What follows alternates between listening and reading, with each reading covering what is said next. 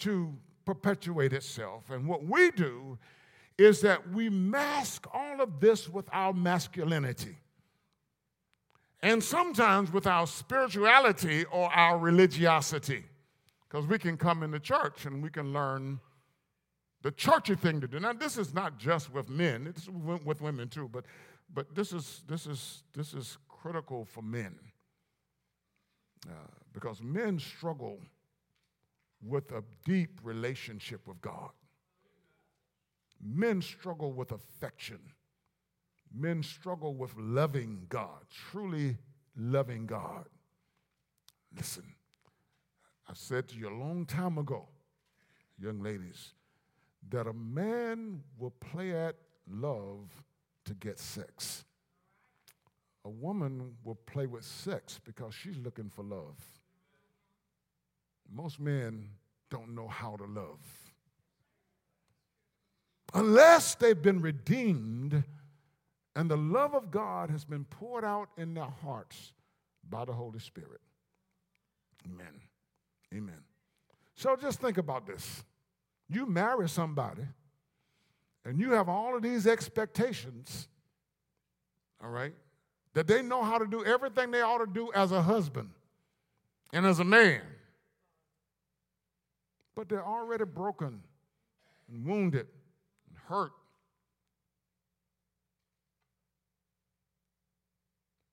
And not going to tell you that there are things that they don't know how to do or how to be. And you think, you know, as most women do, that you're God's gift to humanity.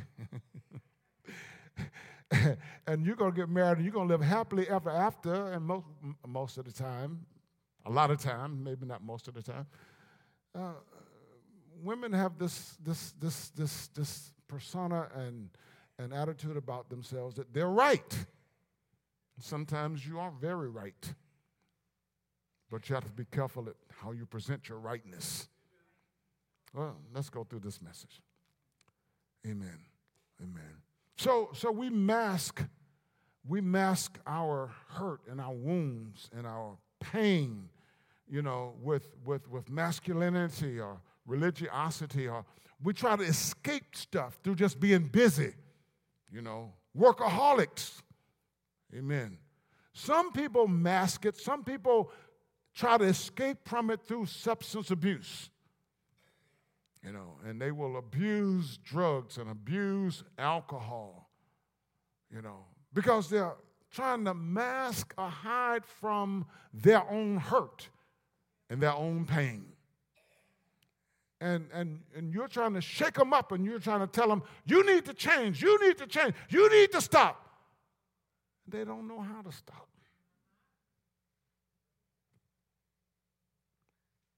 Where we experience the Lord's healing and where we learn the Lord's order. Now that's that, that's a mouthful, okay? And just remember, I said that's the key. All right. It opens a door, but but but but we have to walk in and we have to experience Jesus. Amen. And we can't just experience him one time. Amen. Amen. This, this is where we have to where we have to set up our abode. It's where we have to set up the place where we live. Amen. In this relationship, this love relationship, this accepting relationship, this healing relationship, this, this restructuring and reordering relationship with the Lord Jesus Christ. Amen. Amen.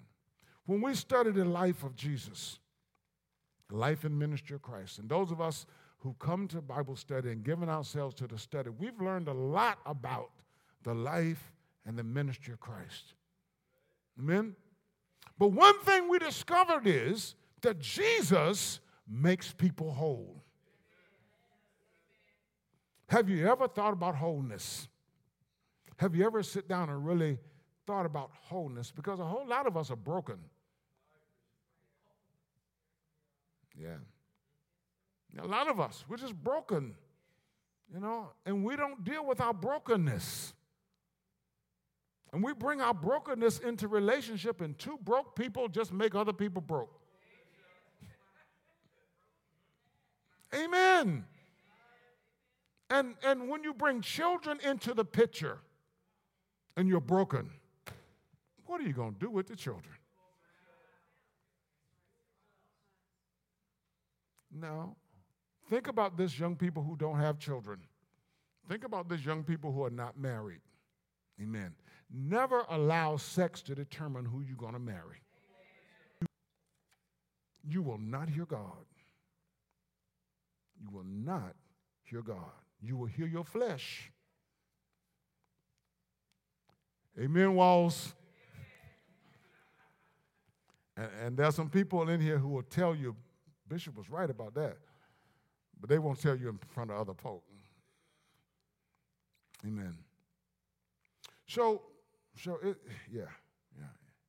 It's in this relationship, this healing relationship. So we look at the life of Jesus and we study the life of Jesus and we discover that he made people whole. He took broken people and he made them whole, which indicates that Jesus came to make everybody whole. Amen? Amen. Everyone that he encounters, everyone who encounters him, his ultimate desire is to make us whole. We're broken, we're fragmented, we have all of this stuff going on in our lives. Stuff that we probably won't be honest about. But since the Lord knows us, there's nothing hidden from his eyes. He knew us before we were formed in our mother's womb. He knows everything that we've gone through in our lives. He knows our brokenness.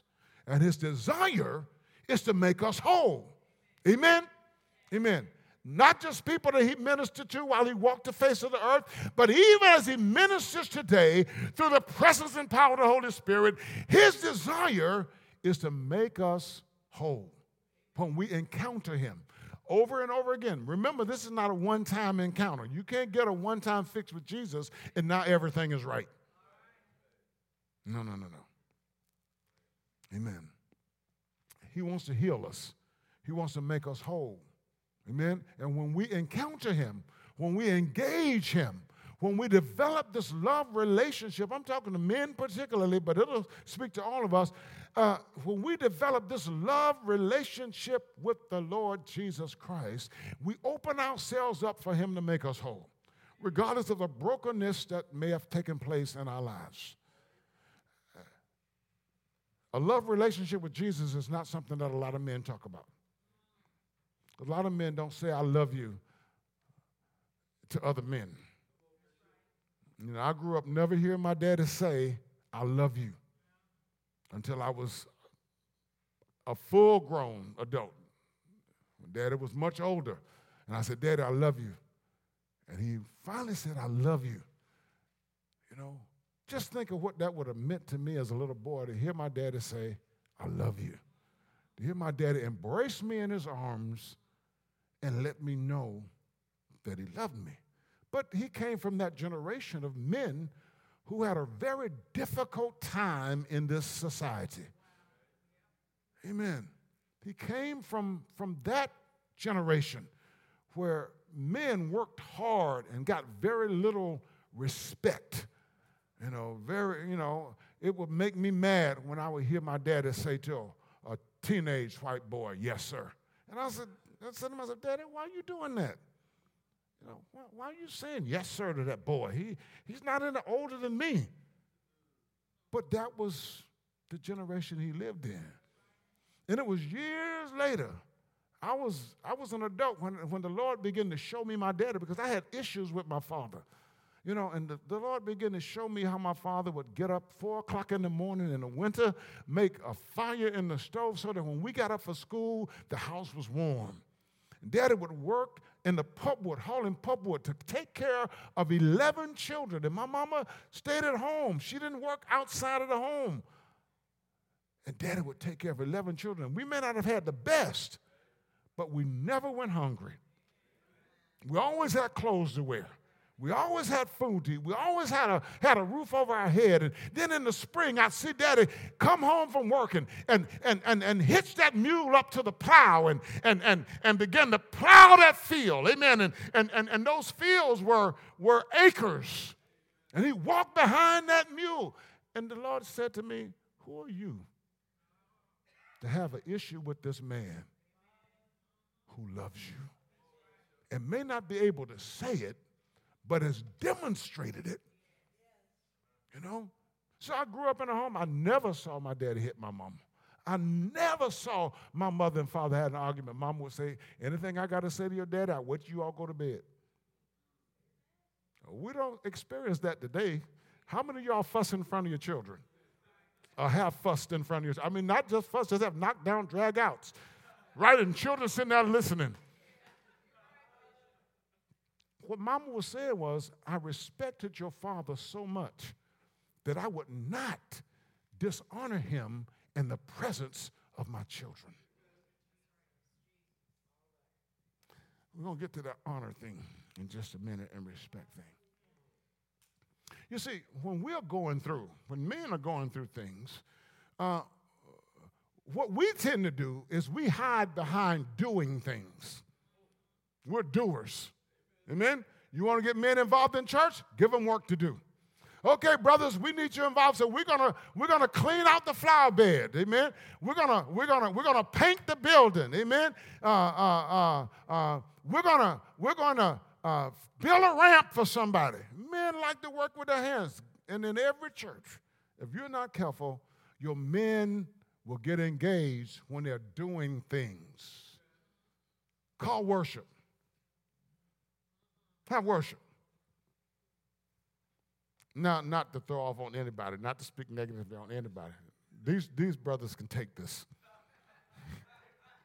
Everybody can't take this. So, you know, I notice on Sundays, even if I'm not in the worship, and you know I love the worship, though, I'm not ashamed to worship. But I notice when, you know, I know men have assignments to park cars, so, so, so you know, they're out there parking and watching uh, but sometimes there's no car to park. And worship is going on. And I notice when I notice when worship is going on and, and people are walking around the sanctuary, and some people way at the back of the sanctuary and they're doing this and that. Men, men, call prayer. Call for, call for a time of prayer. And even though you don't get a whole lot of people, many times you get more women than you do men because there's something about us that, that, that Satan has lied to us and told us that that's for the women to do. Men don't dance before the Lord. You know, men don't don't don't don't weep before the Lord. The only time men cry in church or in public is when somebody close to them have died. Men don't get emotional. That's that's not that's effeminate. That's for the women to do. And so, if we're not careful, we'll buy, the church has bought into that, and so we give men things to do. So we keep them involved in the church. But what, what, what we fail to do, and what the situation we set up, is that, that we, have, we have set up a situation where, where men will replace real worship, the real worship experience, with doing things and never develop that love relationship with God. You say, Pastor, you're judging me. Well, you know, if, if it's an apple tree, it's just an apple tree. Amen? Amen. Read it in context and understand it because we judge all of the time. And we have to judge. It's a part of discernment. Amen? It is a part of discernment. So we have to discern and we have to give judgments. So it didn't say don't judge. Right? So, so, so, yeah. Men, for the most part. Now, now remember, I'm not lumping us all in the same boat. All right, if the shoe doesn't fit, don't wear it. But if the shoe fits, wear it. Because there's some healing that needs to take place. Amen. Because, let me just go through the message. All right. I, I, believe everything the Lord gave me is beneficial for us. Yeah. You know, so, you know, one Sunday, we were dancing before the Lord, and, and, and we, did, we did this once when we did a crusade, and we were just dancing before the Lord, and you start pulling men to dance. You start pulling men to dance, and men back up. Now, it's interesting that you can go to the club and dance. It's very interesting. You know, that, that always interests me. You know, you can go to the club and dance. You can go to a wedding and there's music after the after the ceremony, at the reception, and you will dance. It's quite interested in it, but come to the church. And you won't dance. It's, it's, it's, it's something kind of wrong with that picture. Because at the club, you're not dancing to Jesus. Maybe in the church you don't see yourself as dancing to Jesus. You see yourself as the pastor trying to tell me to dance. And I ain't doing that in the church in front of people. In front of people.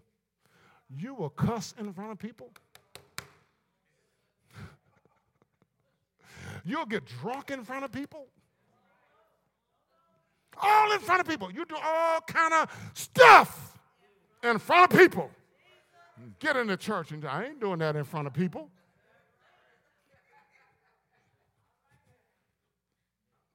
In front of people.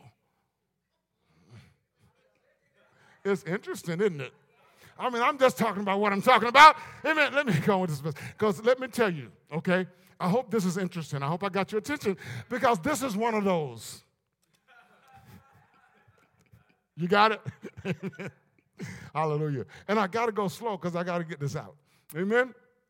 Praise the name of Jesus. Amen. And, you know, so you, you, you get men in the worshiping, and many of us are like a fish out of water. It's a strange place to be because our worship has been has been minimized to singing the songs, maybe clapping, maybe lifting up hands.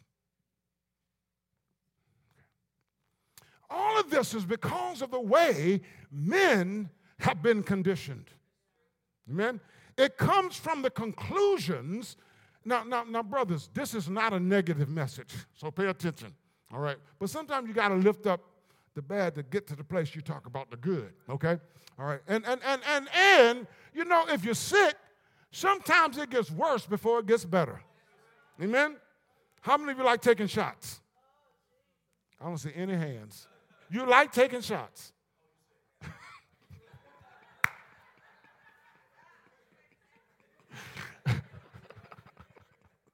None of us like taking shots.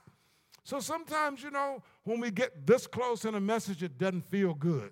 You know, it feels good when we start saying, The Lord is good and his mercy endureth forever. Come on and give him glory. Come on and give him praise. Yeah, we're, we're ready then. But when it gets this close, yeah, it's uncomfortable. This comes from the way we've been conditioned as men. It comes from the conclusions that we've made about God and about life in relationship with God, about the conclusions we've made about church and the conclusions we've made about worship. It comes from our experience and from the conversations, amen, uh, that we've had with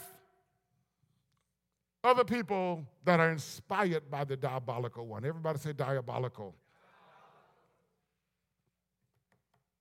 From the beginning, Satan has been very, very skillful at tricking people into turning away from God. Amen. Influencing people to leave the God thing behind and go after the things of the world. So, what I discovered in my walk with the Lord is that God wants all of us, men especially, to know that He loves us deeply. Amen. Not just hear it, but to know it. He wants us to know that, that He loves us with an everlasting love that cannot be extinguished. God's love for you, brothers, cannot be extinguished. God will love you all the way to the grave. God will love you as He sees you make the wrong choices and can't do anything about it because He created you in His own image and His own likeness, which means that you are a free moral agent. God will not cross that line because He will violate the way He created you. So you have the choice to go the way that you go. I have the choice to go the way that I go. But it may not be God's will for you. Man. Okay, okay. So so we, we've had conversations. We've had conversations. How many of you have ever laid in your bed at night and had a conversation? Not with your wife, not with your husband, or whoever you were laying with, or not laying with. You gotta put that in there because everybody ain't husband and wife, all right? And everybody ain't married. You know, just tell the truth and shame the devil. And you had a conversation in your mind. Yeah, yeah. And many times those conversations, the devil is shooting doubt your way. Yeah, yeah. He's shooting suspicion your way. He's speaking lies about God in those conversations. He, he, may be, he may be talking about the church to you. He may be talking about your pastor to you. You know, you know, pastor must have an ulterior motive about this. What is pastor, why he's saying that? Why, why, why does he want to have us do this? All kind of conversations to go through your mind. And it may be your wife who's praying for you and you say, why she keep pushing me? Why don't she just leave me alone? Conversations that you have in your mind. Tell the truth and shame the devil. How many of y'all had conversations and nobody was talking to you physically, verbally, in your mind? Mm. Yeah, yeah, yeah, yeah, yeah. So God wants us to know that He loves us. Amen. He wants us to know that He loves in the world. Jesus died on the cross in your place, in my place. He became the sin offering. All right? He, he, he, he, he, he did that, amen, so that justice could be satisfied. And God could be just in forgiving us and redeeming us. Because the law of God says that the soul that sins shall surely die. Are you with me? Amen. Turn the air conditioner down so people won't go to sleep on me. Let it get cold in here. Amen. Y'all good? Let me see some eyeballs. Amen. All right. Amen. So that divine justice could be satisfied. Because if divine justice was not satisfied and God just redeemed us, Satan could say, God, you violated your own law.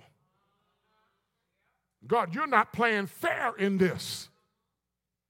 Okay? Will the devil do that? Cause, cause, because the devil wants to be God, and so the devil fights to take over God's creation. And this is what this, this is what, what, what the Bible says in the book of Romans. Um, I, I, believe it's in chapter three. So to save time, I won't quote the scripture because most of you have heard this, Amen. And you can go back and read it yourself. I won't quote that scripture, but this is this is what Paul is saying about justification and the righteousness of God.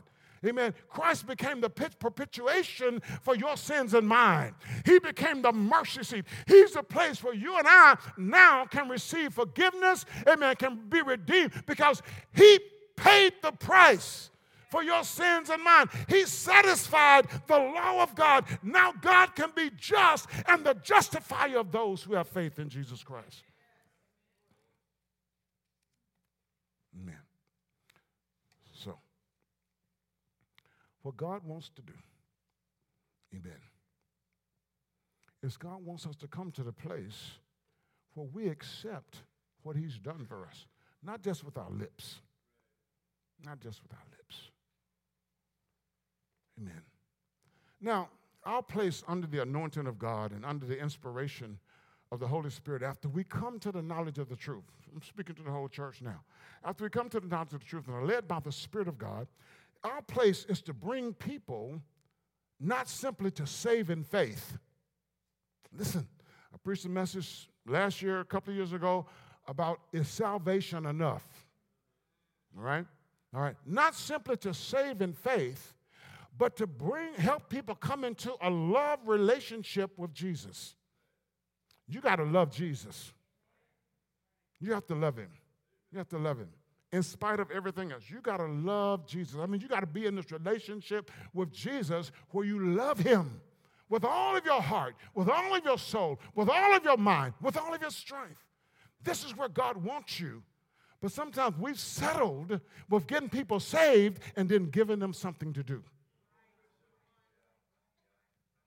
Yeah, yeah, yeah, yeah, yeah. We have to see ourselves as God's beloved sons and daughters, not just church members, not even just servants. You got to see yourself, brothers, men, we have to see ourselves as God's beloved sons, in whom God is well pleased. Mm. Yeah, yeah, yeah. So, this statement that God makes about Jesus here in Matthew is a critical statement. It's critical. It's critical uh, uh, for human beings to hear. Amen. Especially men. Okay. Uh, it's critical for us to hear it, to dissect it, and to embrace it. Amen. A beloved son now, a beloved son who knows he is a beloved son, amen, responds or reacts out of love to his father because he is responding to the love that the father has and is extending to him. But if the, if the son doesn't know that the daddy loves him, if the man does not know that the father loves him and is, is extending love to him, that man never responds to that love in the right way. Yeah. So, how do we get men there? How do we get men there? Oh, and is it important for men to get there? Yeah, thank you. It is. Yeah, because if we don't get men there, we're going to continue to lose men to spiritual suicide.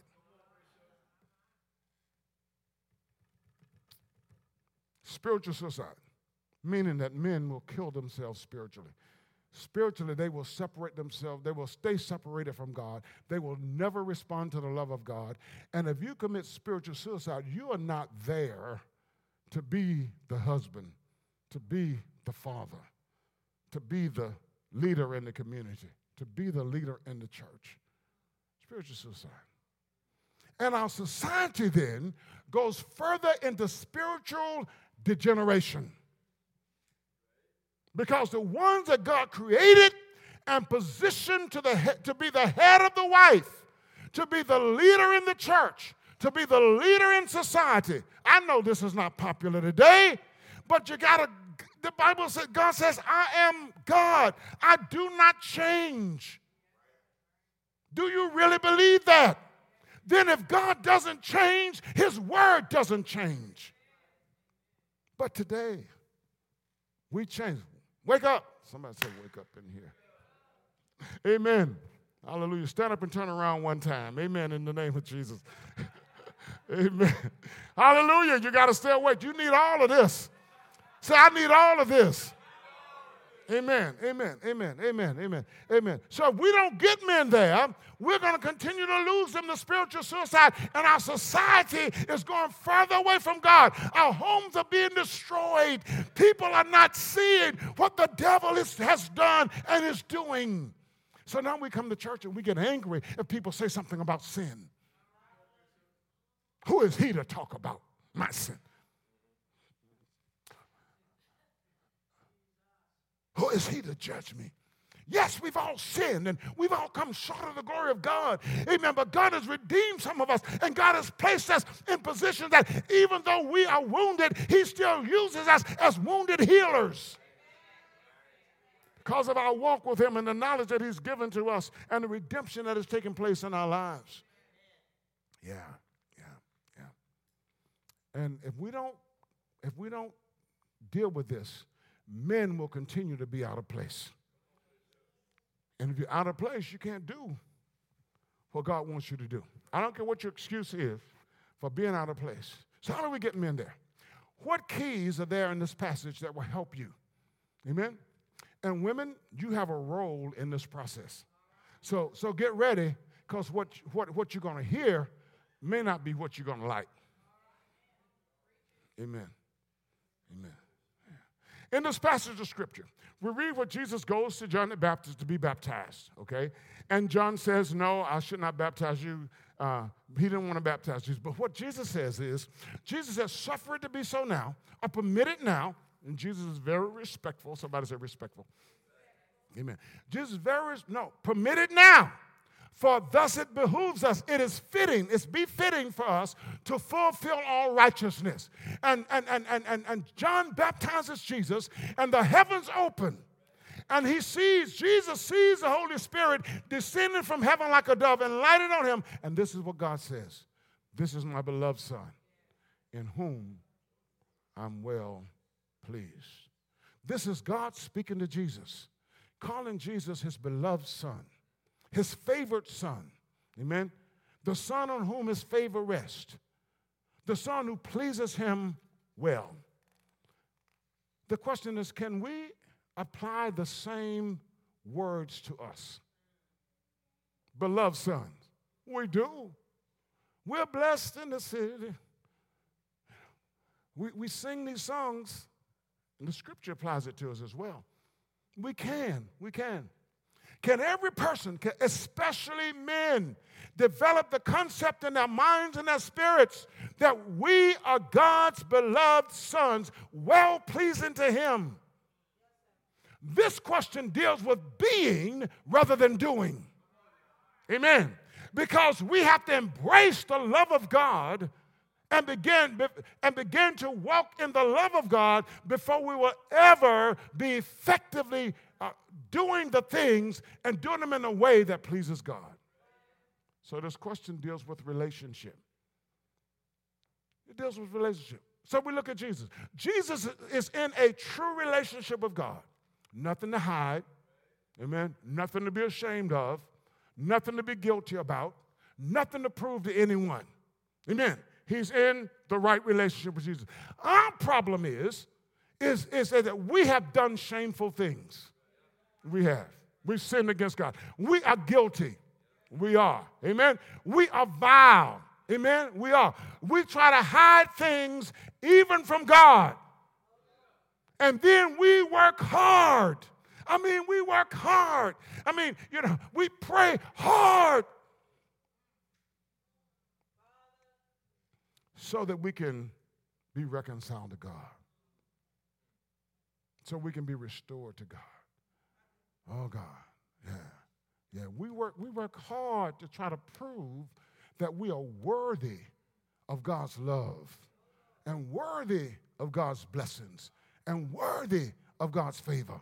Those of us who come in the church, not everybody now, some people just say, What's the use?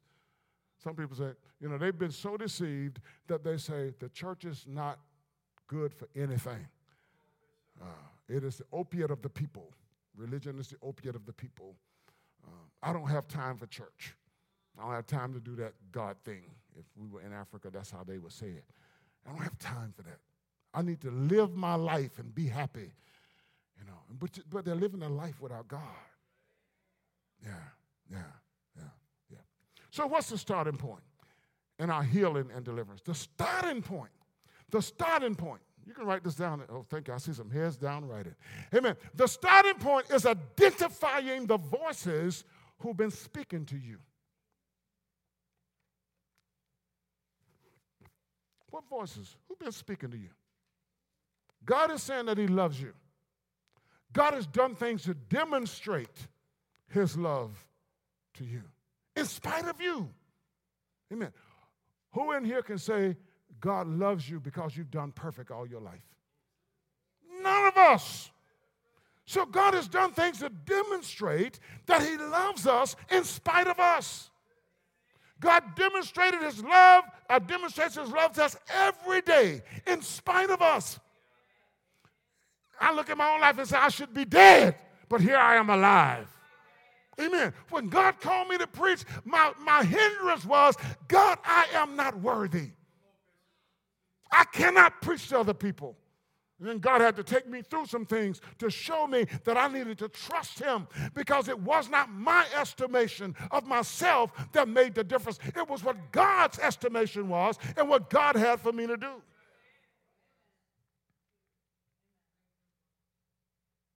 So God has demonstrated His love to us. And it's not because we've not sinned, it's not that God is overlooking our sin, it's not that God is overlooking our lawlessness. He sees it all. Yeah and he's already done something about it. And this is where the church gets tripped up at. Mm. God has already done something about it. God has already sent Jesus.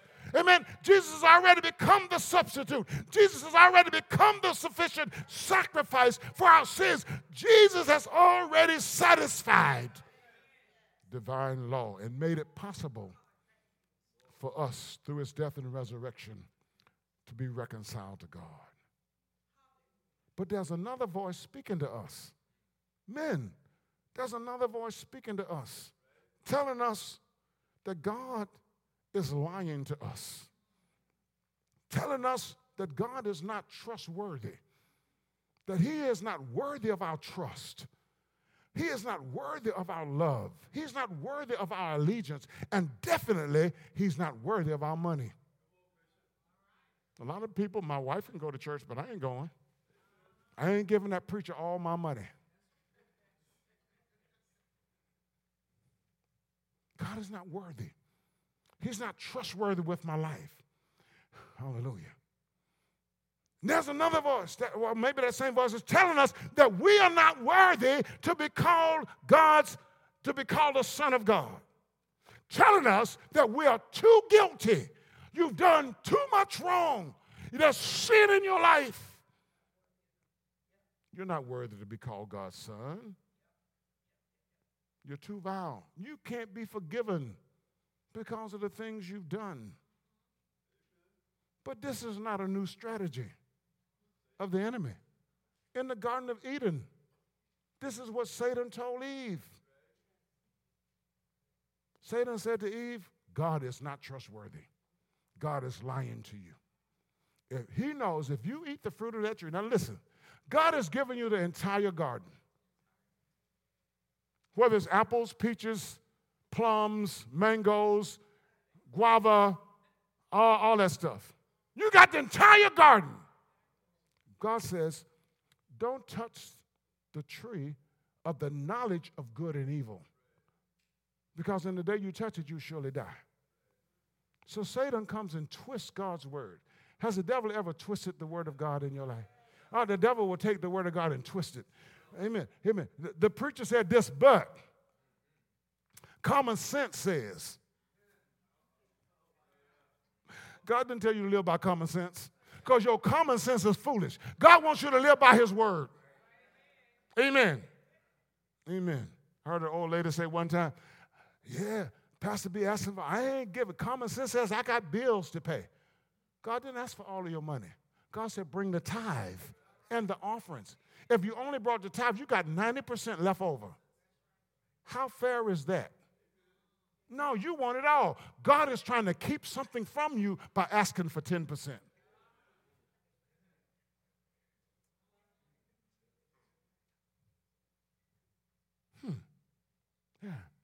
This is the trick that Satan played on Eve. He said, Did God say? He knew what God said. Twisted the question. And then he went on to call God a liar. He said, God is lying to you because God knows that in the day you eat of the fruit of that tree, you will become like God, knowing good and evil.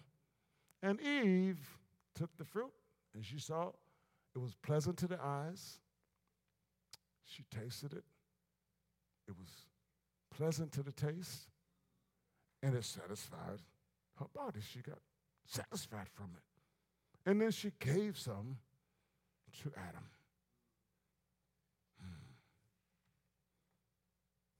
Now, pay attention to this. When God was looking at Adam, when God came to the garden in the cool of the day looking for Adam, he didn't look for Eve. Who did God create first? Remember that. Who did God give the commandment to? Adam, the man. All right? He didn't look for Eve. He said, Adam, where are you? Adam said, I hid myself because I was naked. And God said, Who told you? Adam, who you been talking to? Adam, who have you been talking to?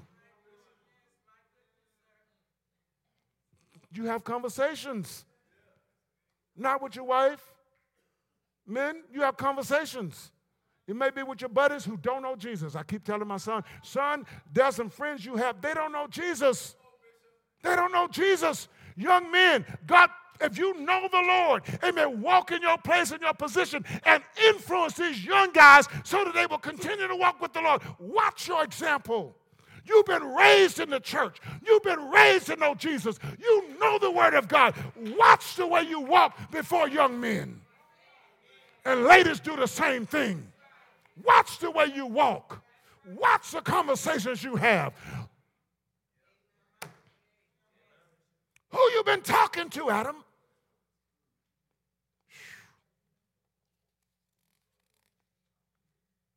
Adam, who have you given access of your ears to? Every time you turn on the television, you're giving your, your access of your ears to whatever you're watching. Every time you p- click on the, the, the, the, thing on the, on the internet, you're giving access of your ears to that thing. Every time you read a book, you're giving access of your ears to that thing. Some things you don't need to know. Amen. You got to be discerning enough to know the things you don't need to know.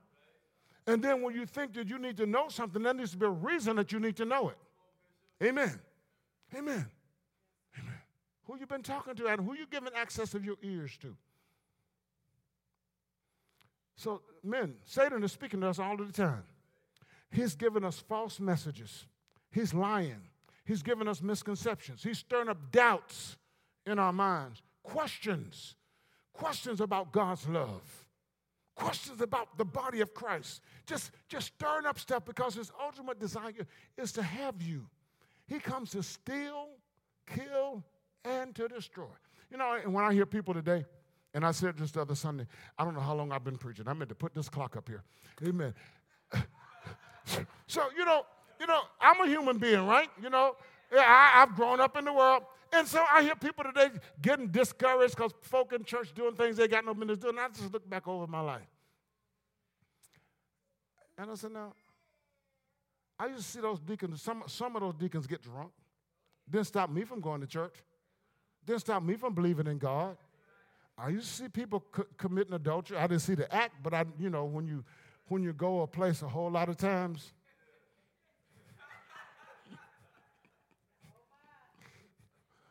I can't say too much because I found out folk watch you on Facebook Live, and then they say, "Why are you talking about me in your message?"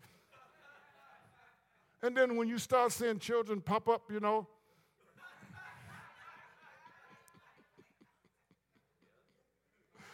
and I'm looking at I'm looking at folk that's close to me, you know, folk I know. And I'm saying, you don't look quite like that side of my family. you know, I was talking to this guy, I've been talking to him a lot. Every time I go to my home church, he speaks to me and he, he knows me well, and I'm trying to figure out now, now who is your daddy? As a matter of fact, he close kin. Close. So one day I asked the question. I said, who is that? I asked my sister. She said, you know who that is. I'm like, okay. So then children start popping up, you know. But in all of that, listen to me, young people, it never discouraged me. It never stopped me from being a part of the Lord. It never stopped my love for God because people are going to be people. Amen. Until they're redeemed by the power of God and yield their lives to God, they're going to do what they're going to do. It should not affect your faith. But you got to grow to that point. When you got a people around you who encourage you in the midst of all of the mess that you see in the world as a part of the church as well. by people who've not been redeemed, people who've been wounded, people who live with guilt, people who live with shame, people who, who, who are just messed up on the inside. And you got to realize they're messed up. And you probably are messed up, or you've been messed up. Except by the grace of God, there go I. Mm, mm, mm, mm, mm. Yeah. So we've been lied to. We've been lied to. Don't men don't don't don't don't do this God thing now. That's too effeminate. Don't all that worshiping and running. That, that's crazy. You know, don't don't do that. Women might do it, but, but men men don't do that. Mm. That's don't get emotional, men. Don't dance before the Lord, men. Don't don't let yourself go. Don't let yourself go. You see people the Spirit of the Lord moving. You see this in the Baptist church. And the Spirit of the Lord moving. I shouldn't have said Baptist. The Spirit of the Lord moving. And they're like, mm, mm, mm, mm. you know, they just want to get up and just, but they're too bound up. That's not for a man to do. It's not for a man to do. And the other side of that is, you know, that's not intelligent. That's not the way intelligent people worship. Whew. Second point, let me go on because I've been here a long time. Amen. So we got to identify those voices. We got to identify the lies, amen, and the misconceptions that we've been that we've been told over the years, and we got to begin to hear truth, amen. We, and we, we point number two: reject the lies and embrace the truth. Jesus said, "You should know the truth, and the truth will do what?" Amen. So Satan says you're not worthy. Satan says that you've done too many wrong things. Satan says you've sinned. Satan says, you know, you know, you can't praise the Lord. Who are you to give praise to God? Look at your life. Look at what you've been doing. Ask yourself the question, what did God do and when did he do it? What pleases God? What actually pleases God? What did God do? God gave Jesus to die on the cross for your sins. God gave Jesus as a sacrifice for your sin because his justice had to be satisfied so that he could be just in justifying us. So God's desire is to justify his creation. Okay. I'm not discounting sin, but you got to see what God has done. Because unless you see what God has done, you won't know what pleases God. So you think that doing all of this work around the church pleases God. You think that even dancing before the Lord pleases God. That may be a part of it. But what pleases God is when you accept the provision that He has made for your salvation. God has done all of this to justify you, to make it, to make you right with Him, because you can't do it yourself. You don't have the capacity with all of your, all of your, all of your education, with the family you came from. You don't have the capacity with all of your money. And couple that with your guilt and your shame. You can't do it. Can't please God. You cannot please God. All of the dancing in the world doesn't please God. All of the asking for forgiveness in the world doesn't please God until you receive what God has done to reconcile you to Him. When you reject Jesus, you're saying, God, I don't want you. You can't say no to Jesus and yes to God's justification. Does that make any sense to anybody? God wants your obedience, yes, but we can't obey Him until we first of all receive the gift. And then after we receive the gift, I don't know if any of you ever sinned after you got saved, but I've sinned since I got saved. Amen. After you receive the gift, don't sit up here and tell no lie because you were mad at somebody last week. You were talking about somebody last week. Amen. You took some money. You were at the cash register. They gave you too much change back. And you said God was blessing you. That's a lie. You should have gave it back to them. On your job, you took paper clips. You took ink pens. You took pencils. Stop lying in here.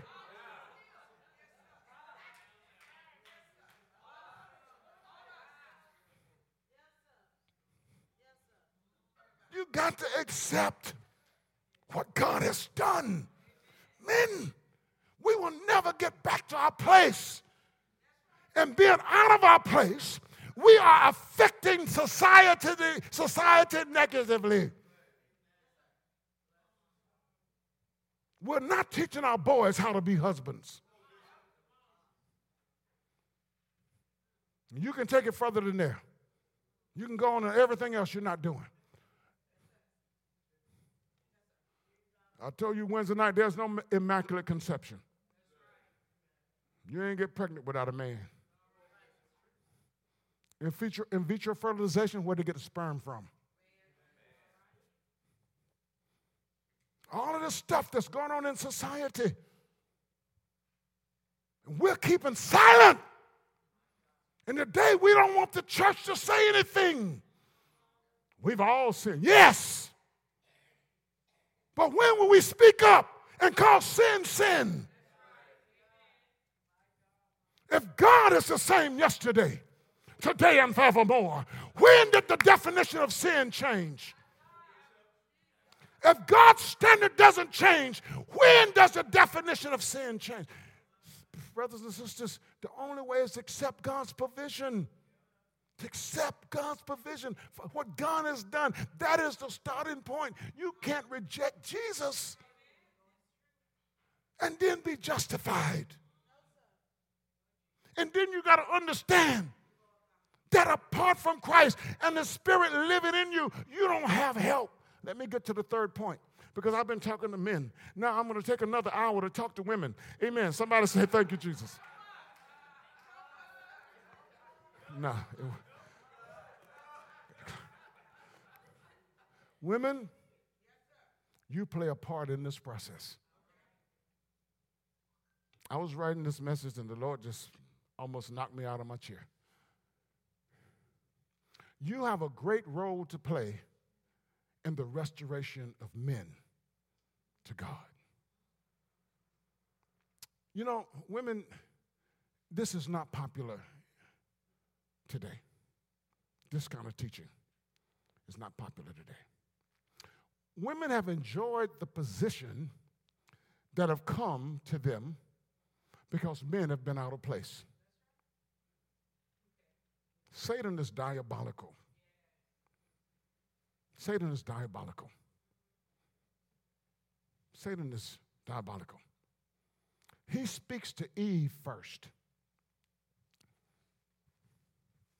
He doesn't go to the man. He goes to the woman first. And it begins to put question, doubts in the woman's mind. Begin to ask questions to the woman and basically says to the woman, God has been lying to you.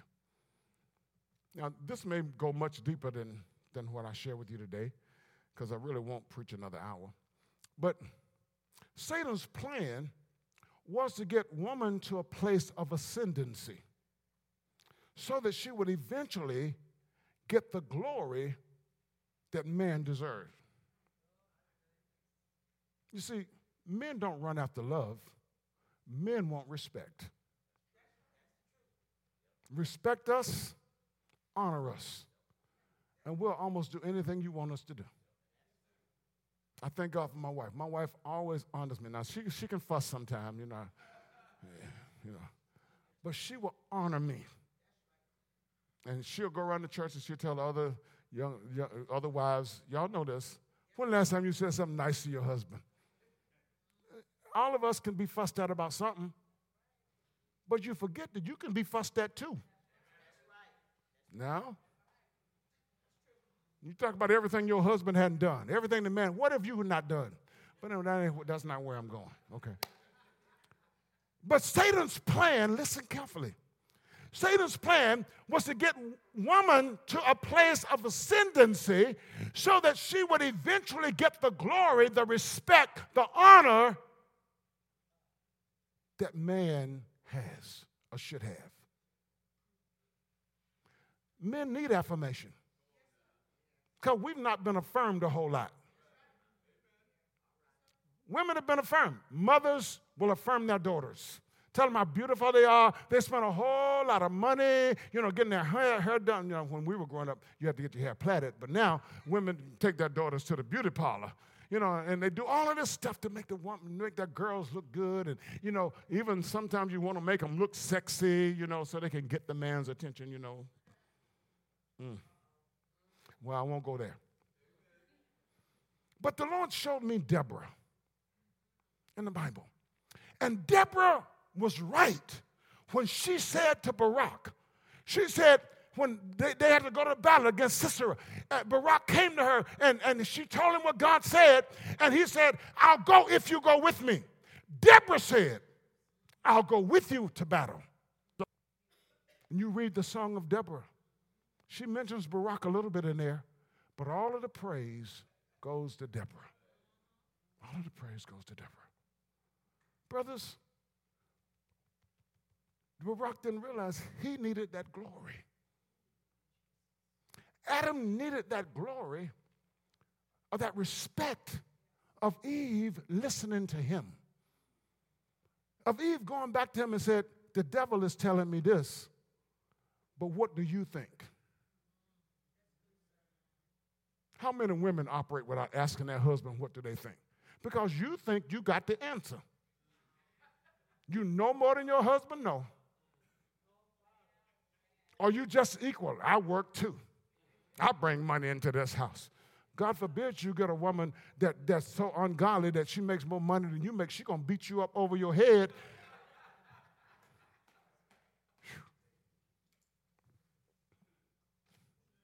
I'll go with you, but I'll get the glory.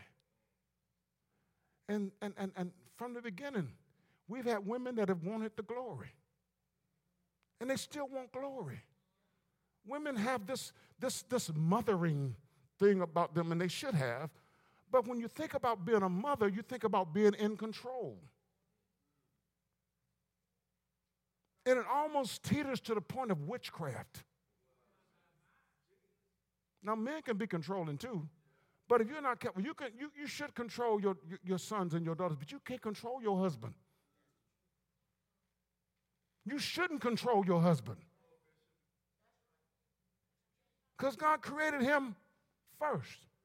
Now, now I know today, I know today that people will not accept that. But if God does not change, when did his order change? When did his order change? Men, we need that respect. Listen to me. But if we are fearful, if we won't go out, if we won't take the lead in the battle, the women will get the glory. So, men, when it's time to pray, we need to be here. When it's time to worship, we need to be leading the worship. When it's time to dance before the Lord, we ought to lead the way. Amen. When it's time to obey God, we should lead the way. We should be saying to our wives, Get up out of the bed. We're going to pray.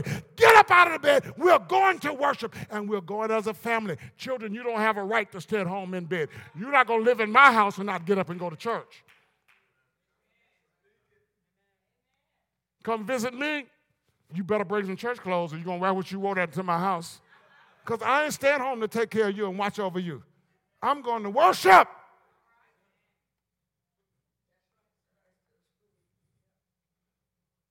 Satan continually undermines the needs of a man and he strokes woman's greed for glory. He does it. Now, now look at it and look at our society. Woman, you are our helpers. Do you not realize that when God calls you helper, He has equated you to the Holy Ghost? What does paraclete mean? Paraclete means helper. What more do you want? You don't want to be a helper, you want to lead. Oh my goodness. But it is out of place. And now we have all of these women who saying, I don't need a man. I can make it by myself, folks. I can do bad by myself. Sometimes it's a choice you make. You can't do bad by yourself. But you can do better when you got a godly man in your life. What if the man is not quite godly? Well, you say, how can you be not quite godly? Well, he, he, he hasn't gotten to where you are. You know, he's not praying like you pray. You know, he doesn't get up in the church and dance and do all these things that you do. But if the man's leg, if the man sprained his ankle, don't break his leg.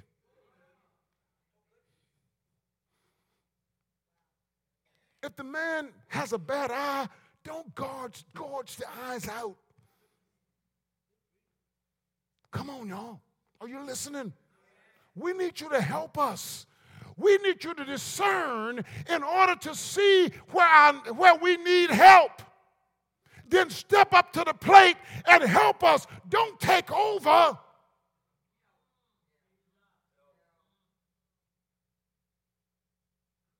Don't be eager to take our positions because you're taking what God didn't assign to you. If we believe that God does not change. And once we start, once we stop believing that God does not change, then we buy into the philosophy that the Old Testament and the Bible is not, is not accurate for us today. That's old stuff. So then if we buy into that, then now we buy into gay marriage because that's what they're saying. Then we buy into all this other stuff because God has changed.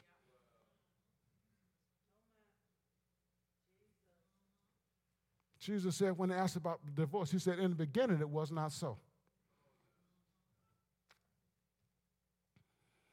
So our society is messed up today because for a long, long time, women have been steadily playing into Satan's hand and pushing and grabbing for ascendancy in society. Sister, God created you to be the man's helper. Man needs your help. He needs your help. When he's weak, don't make him weaker. When he's down, don't push him down further. When he's, as I said, when he sprained his ankle, don't break his leg. When he's spiritually disabled, don't continue to debilitate him. There's an old saying that says, Stand by your man. Y'all remember that song?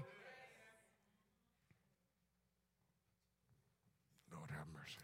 Pray for us, push us, respect us.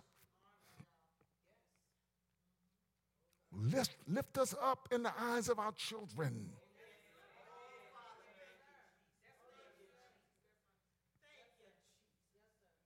Help us to see that God loves us and that God has called us to be his beloved sons. Lord Jesus. Throw up the plan of the enemy to use you to step into man's place, to rule, to reign, and to dominate. Throw this plan. So I will not step above my husband. I will not be a leader over my husband. I will submit to my husband. I know there's some extenuating circumstances? But make sure they're extenuating.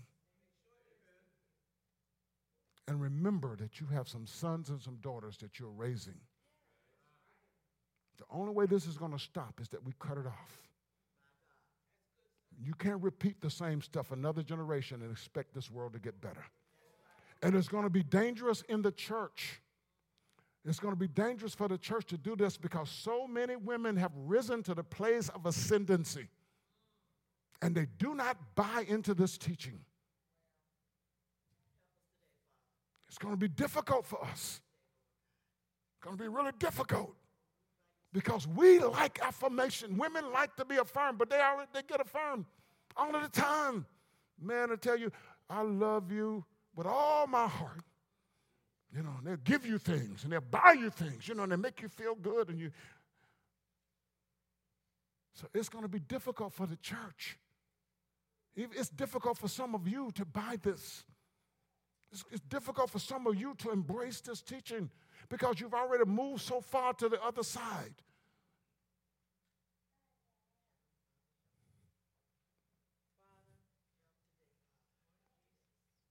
Now, your husband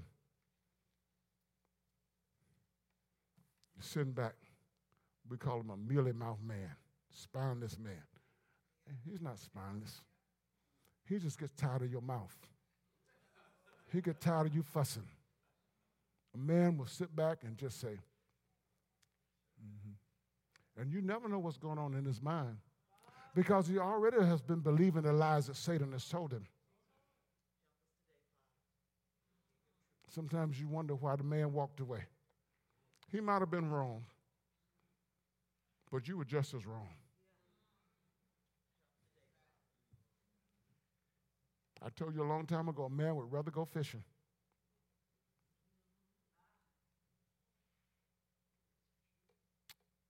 We're God's beloved sons. This is what God has said about us, men. How do we get to that place? There's been a whole lot of voices speaking to us. Decide which voice has been, have you been listening to the most? And listen to the lies that you've been hearing.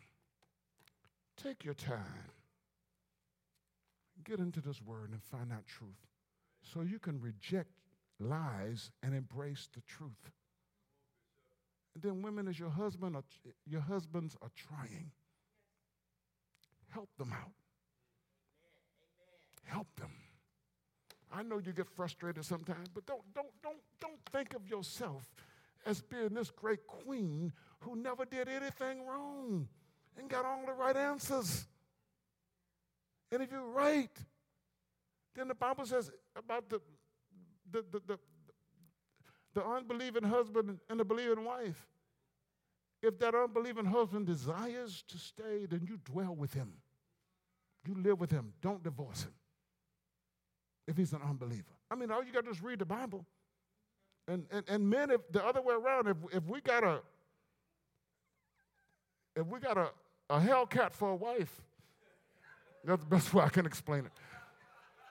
The Bible says, dwell with your wives according to knowledge. If we want to see things change, and we're the church now, we say we love Jesus we got to want to see things change in our society. There's some stuff that needs to change. Divorce rate needs to go down. The church has the highest divorce rate in this, in this United States of America. We got to stop all of these babies being born out of wedlock. Not only is it not according to God's plan, but for us, we're already in poverty. And all you do is make matters worse. It is not that pastors always beating down people who have babies out of wedlock, but, but, but you're not realizing what you're doing. And a man cannot be a father in another house. I don't care how much money he sends, I don't care how much he comes to visit. It's difficult when you're not living in the same house with your wife, with your wife and your children. Stop fooling yourself. Stop it is difficult. Doesn't have the same impact. It's your daughter's grown up seeing you love your wife, seeing you take care of your wife, seeing you work hard to provide for them. As your son's growing up, seeing you loving your wife and knowing what it is to be a man and knowing what it is to be a husband and knowing what it is to be a father. So we want things to change we got to change some things. All of us know that two incomes make a big difference than one. It does. Anyway, that's the message for today. God wants you to know that you are his beloved sons. He loves you, man. Loves you. He loves you. He wants you to love him back. He wants you to love him back. I know it sounds strange to say love him, but he wants you to love him. That's the only way that you're going to get to where you need to be. Stop listening to all of these lies that the devil has been telling you.